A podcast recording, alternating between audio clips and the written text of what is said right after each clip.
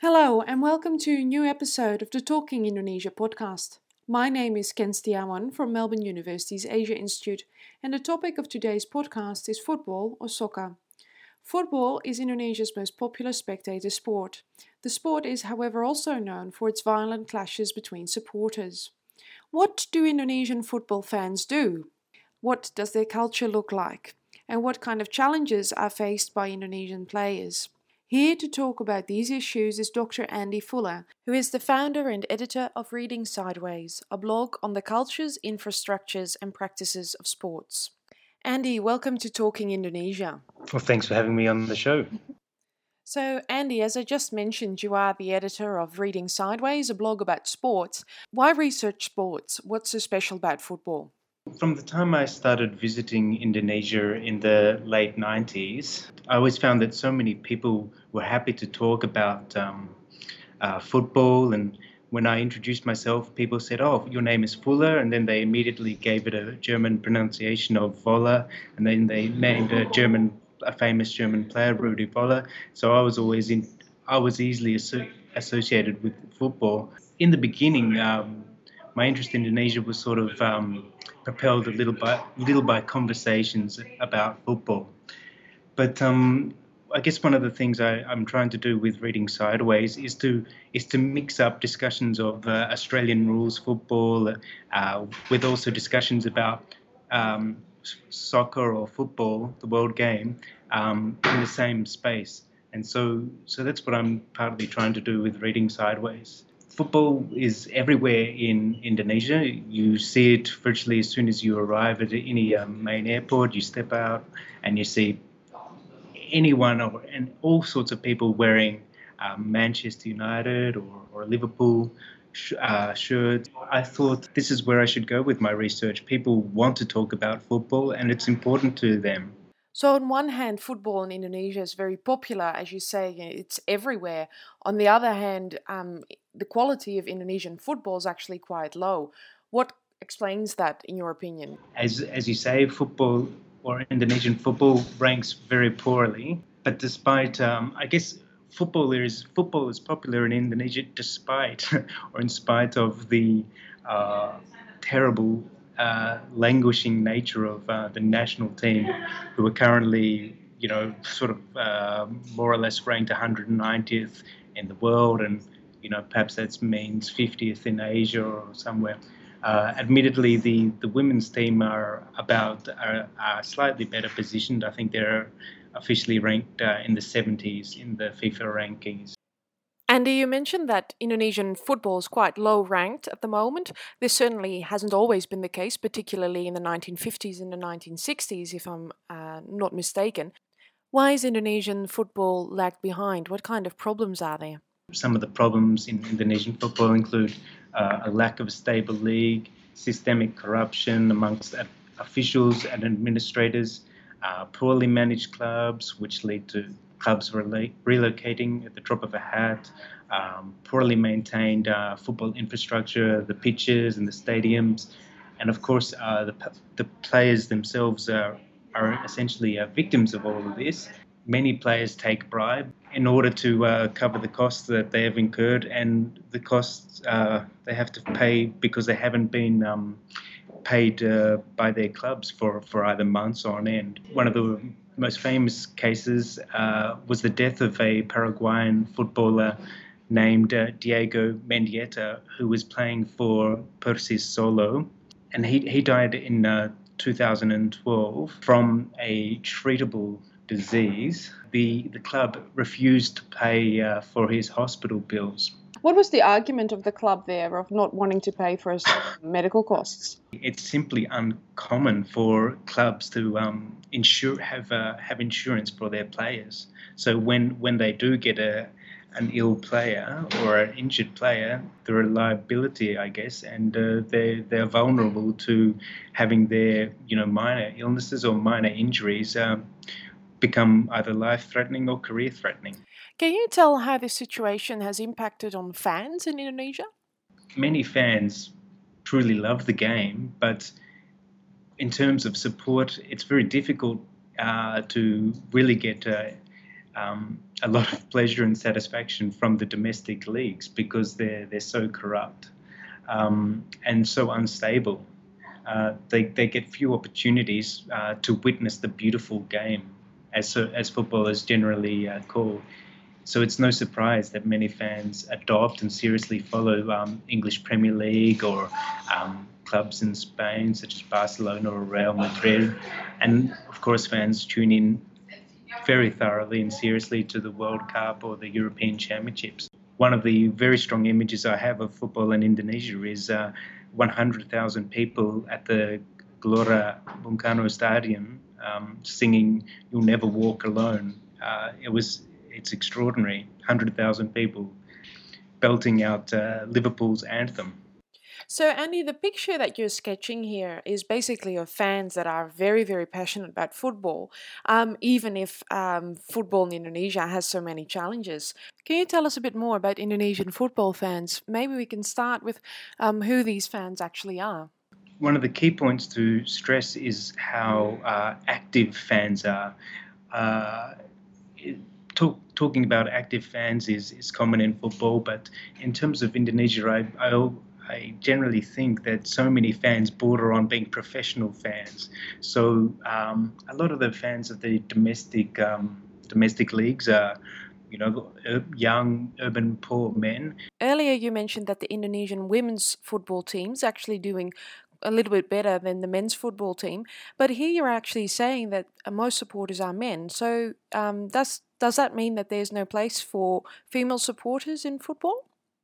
most of the supporter groups have their own female uh, supporter group subdivision. In Surabaya, main supporter group is the, the Bonek. Jakarta, for Jakmania, there is Jack Angels. It is a hyper masculine world, basically, Indonesian domestic football. Women have to be pretty and men have to be macho. There are women supporters, but they are in the, in the very small minority. So, Indonesian football supporters are mainly men who are very fanatic.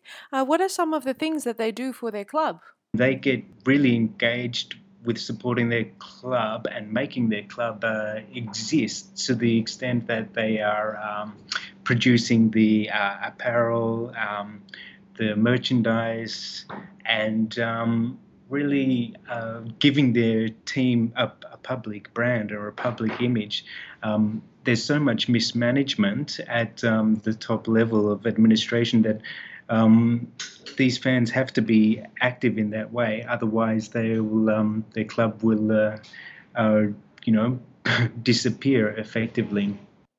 So fans are really very heavily involved in the viability of their club. But what are some of the things that they do in the stadium? Fans will organize themselves in highly choreographed uh, movements and gestures and singing, which will last the, the full 90 minutes.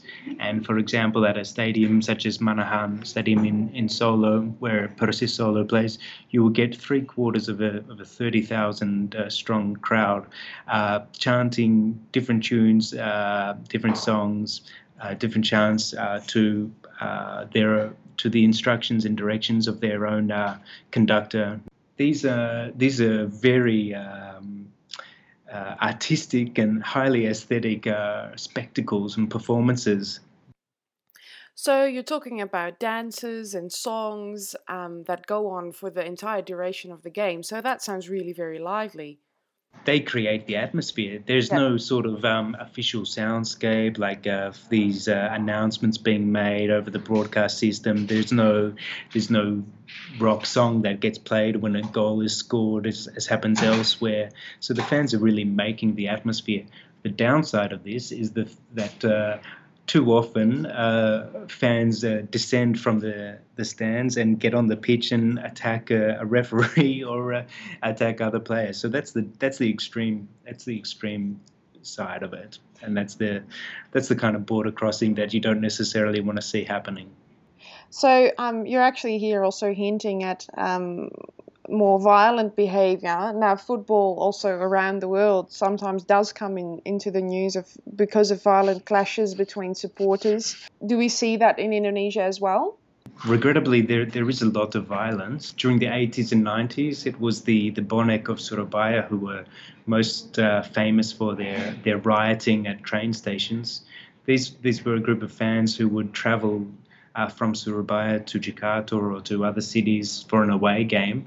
Uh, they would leave uh, their homes without any cash in their hands. So they would basically um, find uh, various means of, uh, you know, feeding themselves. And one of these ways was rioting at train stations and looting the stalls. Of course, this earned them a very uh, bad uh, reputation in the in the past, football traveling, the traveling of supporters was identical with the with trains, but over recent times, uh, more fans are traveling by private vehicle or or in buses. The use of um, private cars and buses um, has been part of an effort to escape the surveillance of other supporters but it's not always uh, effective because uh, fans are following the uh, social media activities of their rivals and uh, then planning their attacks on when they know uh, these cars or buses coming from, say, a city such as Solo are passing through um,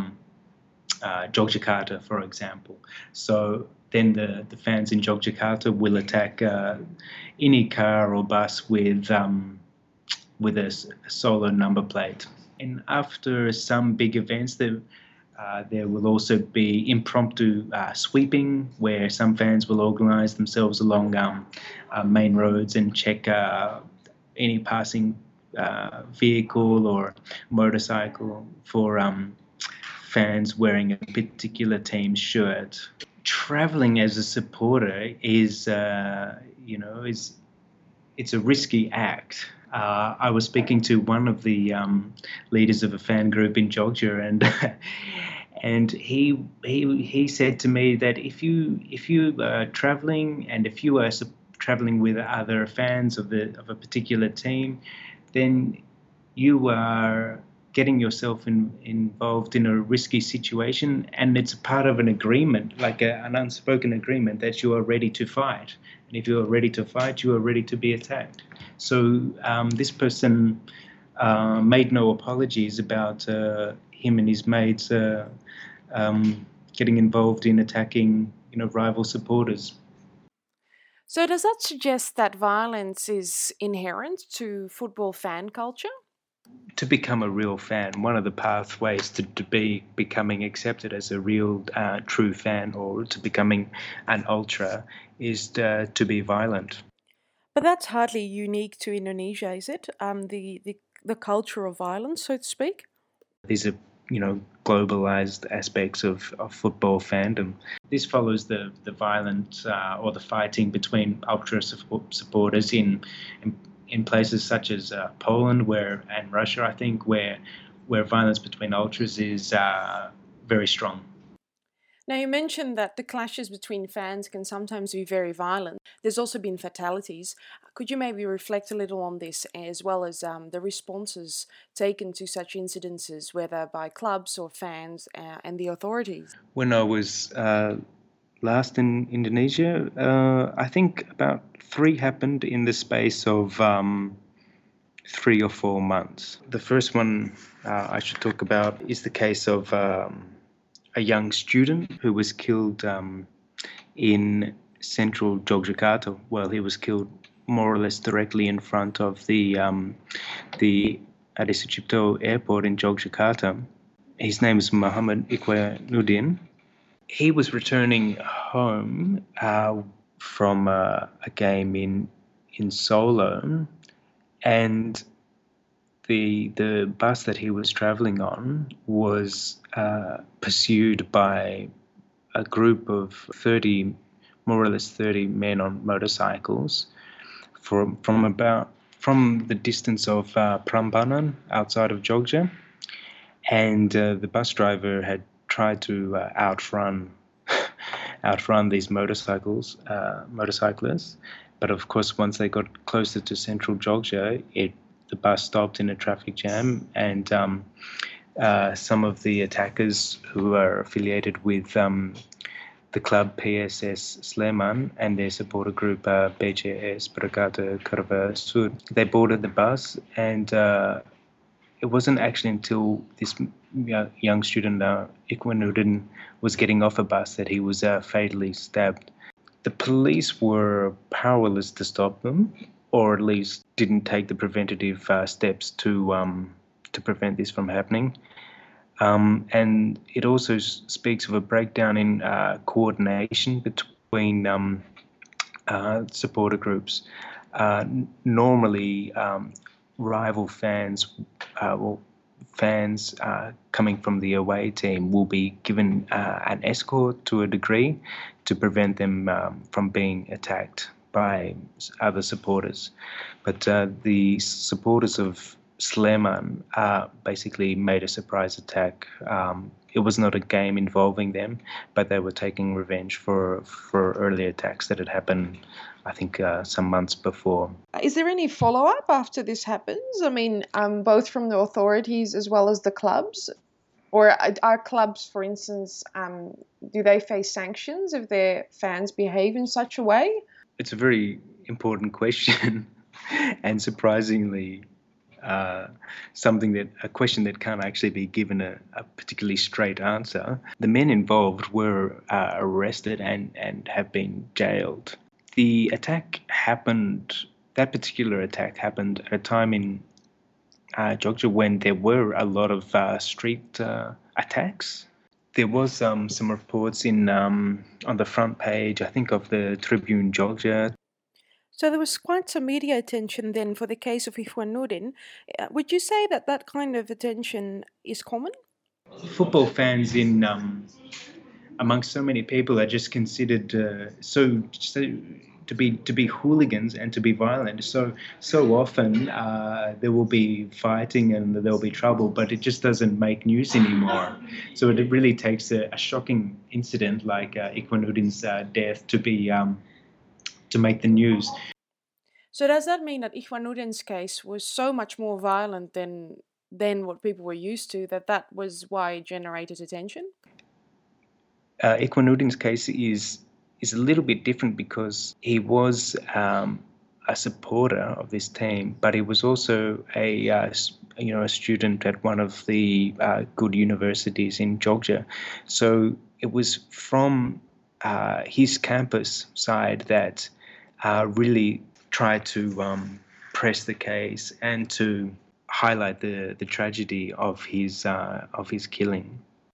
And did anything happen with the club whose fans were responsible for Ikhwanuddin's death? In the case of did PSS Sleman suffer anything from uh, as a result of this attack? I would say I would say no, and the club also uh, would distance itself from the supporter group.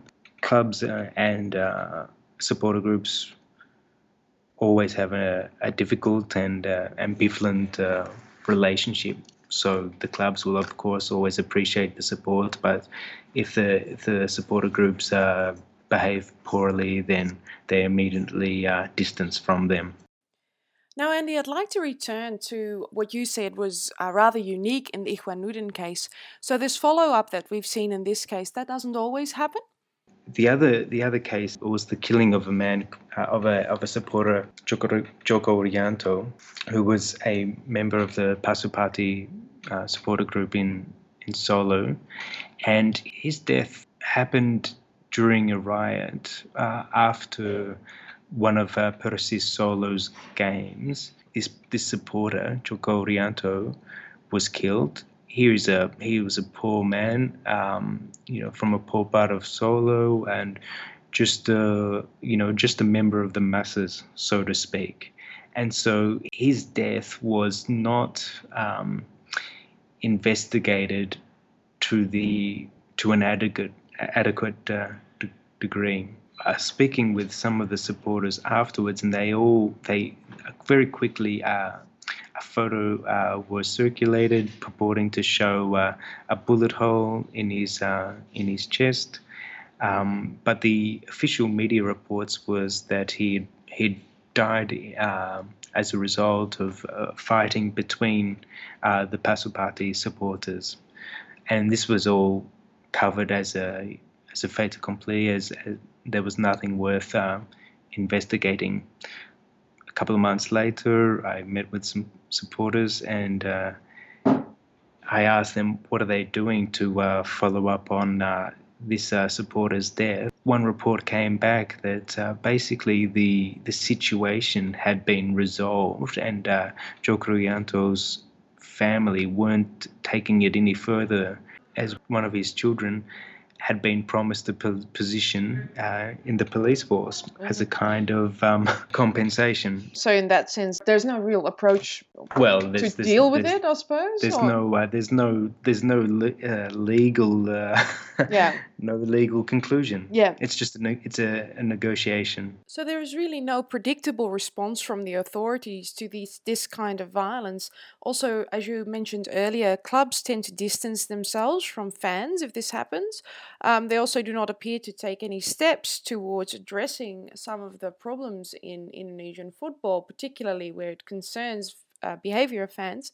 Is that always the case? Persib Bandung is a is a pretty successful football city. Persib um, is one of the if you look at their jersey, it's absolutely covered in advertisements of sponsorship. So on the one hand, uh, uh, a football uh, romantic might think it's quite an ugly shirt, but they're also one of the um, clubs that has um, been successful in, in drawing drawing sponsors to them. So many clubs uh, suffer from uh, an, inability to attract sponsors. Um, the governor or this mayor of um, Bandung also has supported um, uh, nonton bareng, yeah, the public uh, watching of uh, or public screening of important games involving Persib. So whereas other cities have generally tried to marginalise their supposedly uh, generically unruly fans, um, Bandung has um, cooperated and um, brought them into the fold or the heart of the city a little bit more. It's interesting uh, the Bandung case, I think, because you're you're actually saying, look, here is a, a team or a city that has, um, with success, invested um, in in football. Now you've discussed a lot of um, challenges for Indonesian football, starting from you know the situation in which players find themselves in, but also certainly um, supporters and, and their, their their safety. What can be done to make the game better and safer? Firstly, uh, one hopes for uh, more support from FIFA and then also the AFC, say the local branch of uh, FIFA. And um, one also hopes for a reformasi of um, the Indonesian Football Federation, much in the same way as there was a reformasi of mainstream Indonesian uh, politics. And until now, this, this hasn't happened. So um, there needs to be clean governance and uh, good management of um, at the top level. Um, and I'm also perhaps naively optimistic there can be more engagement between um, you know Australian football and uh, Indonesian football. Why should the Australian Football Federation try to help improve Indonesian football? Of course, the FFA has um, has enough on its hands in uh, in Australia on developing the game in Australia, but it would it would great to it would be great to see a um, rivalry develop between Australia and Indonesia, in the much in the same way. We have a rivalry a rivalry with um, New Zealand um, in rugby, um, or a, a, football rivalry with Japan. It seems strange we don't have a rivalry with our, our, our nearest neighbour. Uh, moreover, there are there should be tremendous opportunities for um, uh, Indonesian players to come and play in the A League. I'm not sure if there are any clubs in the A League which which are seriously scouting for players in Indonesia, or um, have made any um, inroads at, at all. Uh, one player who I think I who, who deserves uh, mention is uh, is Robbie Gaspar, Um, who played in Indonesia for 10 years, and he's been active in working at uh, FIFPro um, and fighting for players' rights. Um, but he's he's also uh, been been a strong advocate of greater interaction between uh, footballers from and administrators from Indonesia and Australia to collaborate together. And I think it's it's strange. Oftentimes, Australians uh, or, or, Indonesians work really hard to think about what what the two countries might have in common. Um, it certainly isn't Australian rules football, uh, and it's also not badminton, which is of course hugely popular in Indonesia, but not in Australia. Football, football, the round ball game, is the main sport that uh, the two nations have in common. Andy, I'm afraid that this is all that we have time for today. Thank you for your insights. You're welcome. That was Dr. Andy Fuller on Indonesian football. The next Talking Indonesia podcast, hosted by my colleague Dave McRae, will be available on the 2nd of June. And as a reminder, you can find the entire Talking Indonesia podcast series at the Indonesia at Melbourne blog or subscribe via iTunes or Stitcher. Many thanks for listening. Until next time, this has been the Talking Indonesia podcast.